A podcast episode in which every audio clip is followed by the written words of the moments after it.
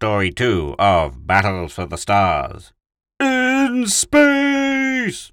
Ed Reed Short Sci Fi, Volume 3. The Sling and the Stone by Michael Shaara. On the morning of the first day, floating in the cold of space, they inflated the station. It puffed up tightly to a silvery donut, and four men whose names were Krylov, Myrkov, Stolykin, and Davchenko went to live inside. There was no ceremony. Out of a motionless rocket which hung in space nearby, other men came, trailing long wires.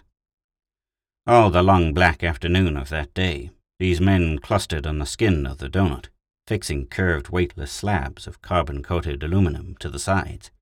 And within the station, where there was air and therefore blessed noise, the four men worked with fluttery movements, attaching wires and steel ribs, adjusting, connecting. After a while, there was nothing more to do. The rocket pulled in its lines, gathered up its men. When they were all inside, it turned over slightly and spat a silent flame, and began to fall, and fell, and was gone. That was the first day. The second day was filled with work and watching and a great awe. The third day began to be lonely. On the fourth day, they had a visitor. The mindless insanity, so carefully bypassed for so many years, reached out at last and drew him in. Diaghilev awoke. The room was very cold. Pyotr Diaghilev struggled into his clothes, not sleepy at all. The army man stood silently at the foot of the bed. Outside the door, stolid and heavy-footed in the darkness, there were other army men, creaking the floorboards and chuckling. And so it comes, Diaghilev thought. There was nothing at all to say or do. He hitched his belt tightly and breathed for what seemed like the first time, and then he nodded to the army man. He was taken away. He sat in the dark, in the plush rear seat of a huge car being driven at great speed through the city. He was surprised. He had expected them to be more brutal, but they were never, ever what you expected. In the darkness, he strove to compose himself. The army man asked him for a cigarette. When he struck the match, Diaghilev realized that he had forgotten his glasses. My glasses, he said humbly. Please, I have forgotten my glasses. The army man surprisingly seemed concerned. Then he said, Never mind, we will get them. He leaned forward and spoke into a radio. There was a brief reply, which Diaghilev could not hear, and the army man sat back comfortably, satisfied. Your glasses will be there, he said. Diaghilev thanked him. Because of the unexpected courtesy, the level of his fear began to go down. Perhaps it will not be so bad, he thought. Maybe, after all, it is only interrogation. But again he thought that you never knew what to expect, that in all the long years of yessing and bowing and applauding, you never understood them. Well then, now was the time to understand. I'll say whatever they want me to say. I will not resist in the least. What does it matter? The world belongs to them and if a man wishes to live, he must be logical and agree. Let them do what they will, and I will applaud every step of the way. He folded his hands in his lap. After a long while, the car stopped. The first army man gave him over to another army man, whom he could not see in the darkness, and after many a salute, he was conducted through a black iron gate. Within minutes, he was aboard a plane with four more army men. No one would say anything. Pyotr Diaghilev slept. This, of course, he could not believe. He saw the thing clearly in the late morning sun, rising in an enormous shining tube from the hard-baked floor of the desert, but it was obviously impossible. It was taken on an elevator one hundred feet into the air, and ushered through a door into the side of the thing, not believing any of it for an instant. He was told, rather kindly for once, that he was to be taken up in this thing and not to worry because it had been tested. Many times but he was so completely overwhelmed that he could not ask a question. There was nothing but army men now, one of whom conducted him to a foam rubber hammock and strapped him in. To his utter astonishment, the thing actually did take off. There were some very bad minutes. For a while he weighed several tons and could not move, and then he weighed nothing at all and was sick. Someone else unstrapped him and gave him pills, and then thoughtfully tied him to a hand ring in the wall. And at long last, his mind began to accept it. The incredible Soviet had succeeded. His Russian contemporaries had put a manned vessel in outer space. Diaghilev sat quietly stupefied. That the spouting, unshaven, preposterous baboons with whom he had worked could have built this thing seemed to him blankly impossible. Being one himself, Pyotr Diaghilev had no great respect for what Russian scientists the great many purges had left. But of course, there the thing was. Built by Germans, perhaps, with secrets stolen from the Americans while they haggled about peace. Nevertheless, there the thing was. And if he was going up now, there could only be one place to go, and therefore he was not a prisoner at all. The wonder and relief of it was too much at once. He surrendered himself to awe. When the time came to board the satellite, he was poised and ready. In the midst of a curving room hung and inset with a thousand shining gadgets, Pyotr Diaghilev floated in the air. A black-browed man took his arm carefully and pulled him to the floor, placed magnetic-soled shoes on his feet. Diaghilev could not help grinning delightedly. The dark man, whose name was Krylov, stood thoughtfully and absently scratching his cheek. Now, as to why you are here, he said, and Diaghilev tensed and waited. There were three other men in the room, but no one moved. You understand, of course, what this station is, and that the building of it places us, our people, in control of the world. Diaghilev nodded. Atomic missiles launched from this base may be guided exactly to any point on the surface of the Earth that we select, yet the station itself represents so small and distinct a target as to be virtually invulnerable. Russia, my friend, need fear no country on Earth. Not, he added quickly, that she ever did, of course. Diaghilev, the inbred habit of years, gave his congratulations. Krylov stood looking at him closely, half smiling, rubbing again at his cheek. There was something infinitely chilling in the moment, but Diaghilev was able to smile back. The Station has been in existence, said Krylov, for slightly more than a week. There are not fifty people in the entire world who know of it.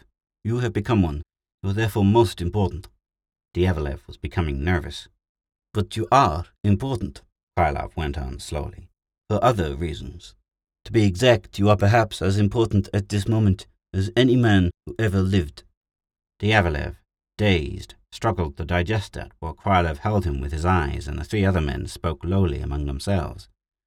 I am saying all this to impress upon you the vastness of the work with which you have been entrusted. I want you to understand clearly that the accuracy of your work could mean the collapse of all our enemies, of the entire capitalistic empire. Therefore you will be accurate. There was a fixity to Krylov's face which was unsettling. Diaghilev waited, uneasy and bewildered. The dark man smiled. You are a Russian, he stated powerfully. We know that you will do your best. Of course, Diaghilev said. Krylov turned and pulled open a drawer. Out of the drawer he drew a chart and handed it to Diaghilev. Do you recognize that? Diaghilev stared. That is the plotted orbit, Krylov said carefully, of a moon. It is not, of course, the moon with which you are familiar, but it is a moon circling the Earth. The second moon. It is a moon of which no one knows, excepting ourselves and the Kremlin. We discovered it shortly after we arrived, when it passed quite near the station. It is small and dark, too small and non-reflecting to be seen from Earth. It is approximately five miles wide. Do you understand? Diaghilev, who had had to digest a great many things in a very short while, was able to nod, because this was, after all, Diaghilev's field. A second moon, he told Krylov, speaking with some excitement, had long been predicted by astrophysicists everywhere. Since the Earth had been attracting meteors for something like two billion years, it was inevitable that some, at least, should be captured as moons. Krylov broke in, nodding with impatience.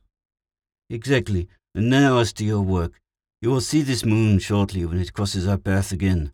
At that time you will correct the orbit we have plotted. You will also give us the exact mass and speed of that moon. The instruments you will need are already here. Let me emphasize this. You will be accurate. Is that clear? Diaghilev nodded. Do you have any questions? Diaghilev had none. He wanted to ask why, of course, but he knew from long experience of army men that Krylov was not ready to tell him. He set himself, as always, to be patient. And now, as well, he wanted to think. he wanted to be alone. The magnificent fact of where he was had begun at last to envelop him. Now he wanted to see. Very well, said Krylov. The moon will be here in three hours. The interview ended. The army man moved away awkwardly through the air. A young man named Stolyakin, clearly showing his contempt for intellectuals and scientists, was left to show him around. And for the universe, for creation, for the most magnificent sight that any man would ever see, Diaghilev had three hours. At 3.23 in the black afternoon, the moonlet came within radar range. The alarm klaxon screamed. Pyotr Diaghilev sat poised and ready, holding himself tightly, while the thing came by with a great curving rush. There was very little time, but Diaghilev worked with care and precision. When he was done, he looked into the television screen and saw the moonlet go by. In that moment, he felt the presence of God. The thing was so huge, so incredibly immense, that Diaghilev was terrified. Jagged, pitted, revolving slowly like a great rolling stone, the ball rushed by in the awful silence, blotting out the stars. To Diaghilev there was never anything so cold or dark or ominous, never anything at all like it in all the history of man, all the world. Like a stone, Diaghilev thought, from the sling of God. It bore off into the west, reflecting dimly the cold yellow rays of the sun. It was gone in seconds. Diaghilev tried to relax. He put a cigarette in his mouth and lighted it. But as usual, the heated gases did not rise, and the cigarette put itself out. Diaghilev did not notice. Before he could think, before he could even begin to realize the thought that was forming in his mind, Krylov was beside him, speaking with restrained exultation. Were you successful? Diaghilev looked up shakily. Yes. You will check your figures, of course. They are accurate. Doubtless, but you will check them. When you are certain that there is no possibility of error, you will be given your final work. I will not tell you that until you are finished here, since what we plan may affect the clarity of your thinking. That must not happen. Diaghilev could not stop the question. What are you going to do? You will know when there is a need. The figures must be accurate. Krylov was gone. Diaghilev sat for a long time without thinking. Then he reached up slowly and turned off the television, and the earth and the stars were gone. Now he must begin to think. Now, really, he must try to understand. Twenty-four hours ago, he had been in his bed, in his home, sleeping, and now he was in outer space. It was too much for him. He could not understand why they had brought him here, and before the stupendous fact of what was outside, he was helpless even to think. He had only a fear, a cold, growing fear deep inside, because the station was the most potent military weapon the world had ever known, and because there was no hope now for the rest of the world. Always before he had thought, as a matter of course, that the army men would never last, be swallowed eventually in the Russian soil, just as had all the other conquerors before them. But now he saw that there was no chance, and the power of these men, their overwhelming power, was a fact he could not deny. Yet the habit of obedience was great, and this thing too Diaghilev could forget, for in the end what mattered was only this. Diaghilev was outside. No more time to think. He reached back up, turned on the screen. He surrendered himself with awe to watch the shining movements, and the moonlet was forgotten. There were many, many things which the moonlet would end, and Pyotr Diaghilev was one of them. But of this, of course, he could not know, and so he continued to watch while the moonlet swung out over Russia, Denmark, and the northern tip of England, just as it had been passing, silently, for a hundred million years, just as it would pass, still silently, for a few more days. The moonlet came round twice more, and each time Pyotr Diaghilev carefully checked his figures. They were true. The thing was roughly circular, something less than five miles in diameter, at an orbital speed approaching that of the station. Because of its weight, Diaghilev was certain that it was virtually solid nickel iron. A cold, whirling mass of iron, five miles thick, come out of eternity and the endless reaches of space. It occurred to Diaghilev, with fascination, that no one as yet had boarded the thing. He was about to ask when Krylov came up, but now the end came, and he had no time. Krylov wanted to know if he was now certain. Diaghilev said, Yes. Good. Now we may begin.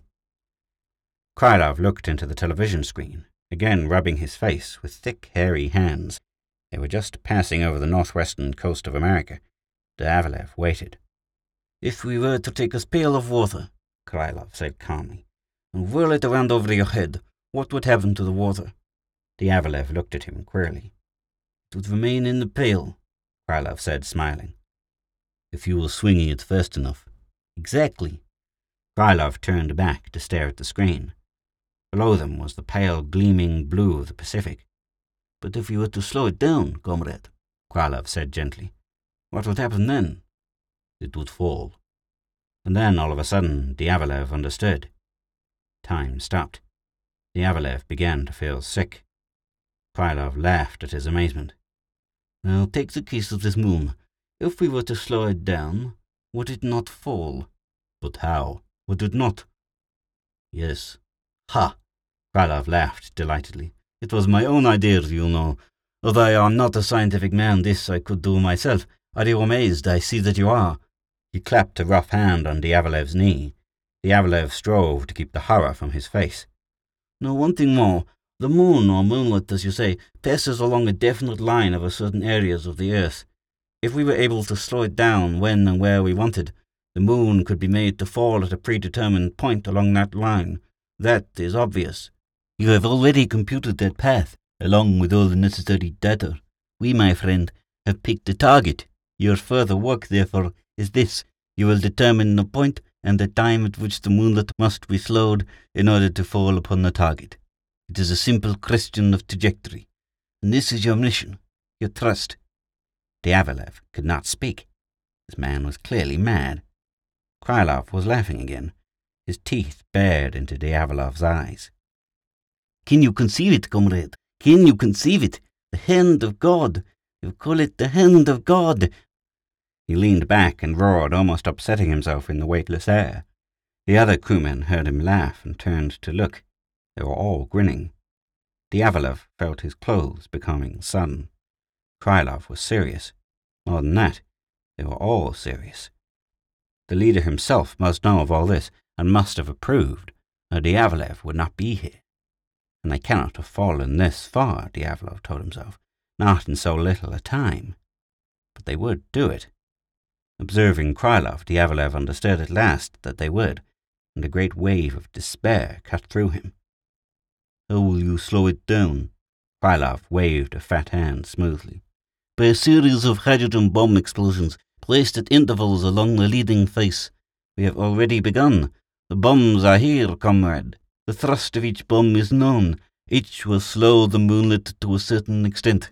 The last one, which you will time, will slow it too much, and it will begin to fall. And then, Krylov grinned, the hand of God Diaghilev removed his glasses, wiped them slowly. Futile to fight, futile to oppose. The thing would work, he thought, and this hairy, itching maniac knew it. Futile to tell him anything, but he had to say something. Have you any idea of the explosive power the moonlet will have?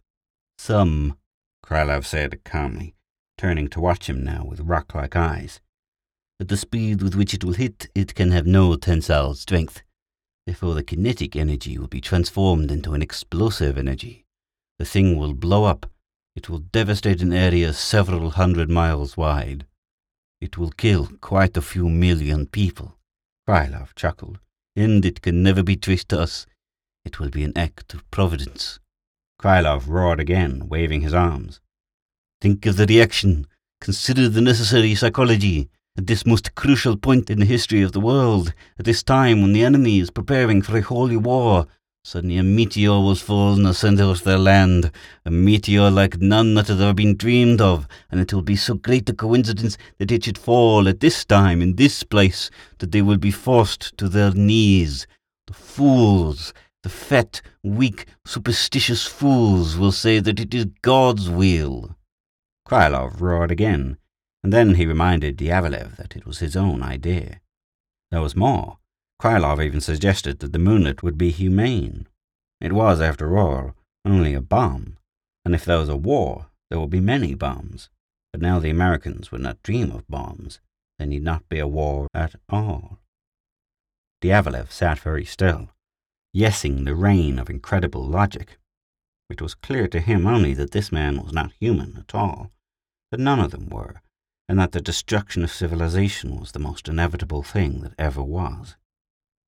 Krylov said that he knew Diaghilev was overwhelmed, that he should rest before he completed the final figures.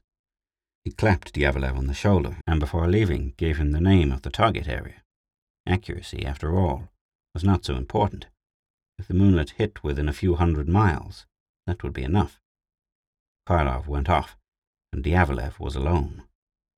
The light of the room was electric and undying. There was no blessed darkness to come. Diaghilev sat in the glare until he could not endure it, and then found relief at the screen. With the universe spread out before him, Diaghilev made his decision. For out of the crumbling insanity, up from the measureless ignorance which was his home, his nation, and his time. Diaghilev had risen into the only peace and order he had ever known. There down below him was the beautiful earth, and off to his right was the moon, and above him there was nothing, ever and ever, nothing on out to infinity, the utter open nothing of deep space. He could never go back to the great sickness below. He realized that with great clarity, and a deep, calm presence came over him. The decision was simple. To everything there is an end. He thought about it for a long while, and then he smiled, and it was done. There was very little time. In the few moments that there were, he went to the telescope. Maybe, after all, with no atmosphere to hinder, he could really see the canals on Mars. Pyotr Diaghilev handed in his figures. The blasting was done in the daytime, so that there was little chance of it being seen from Earth. Bit by bit, the moonlet slowed. After a while, there was only one more bomb to go. With Krylov, in the waning moments, Diaghilev rode out with the timing equipment. In one of the small light shuttlecraft, they went from the station to the main rocket from Earth, which was following the moonlet along its shortening curve.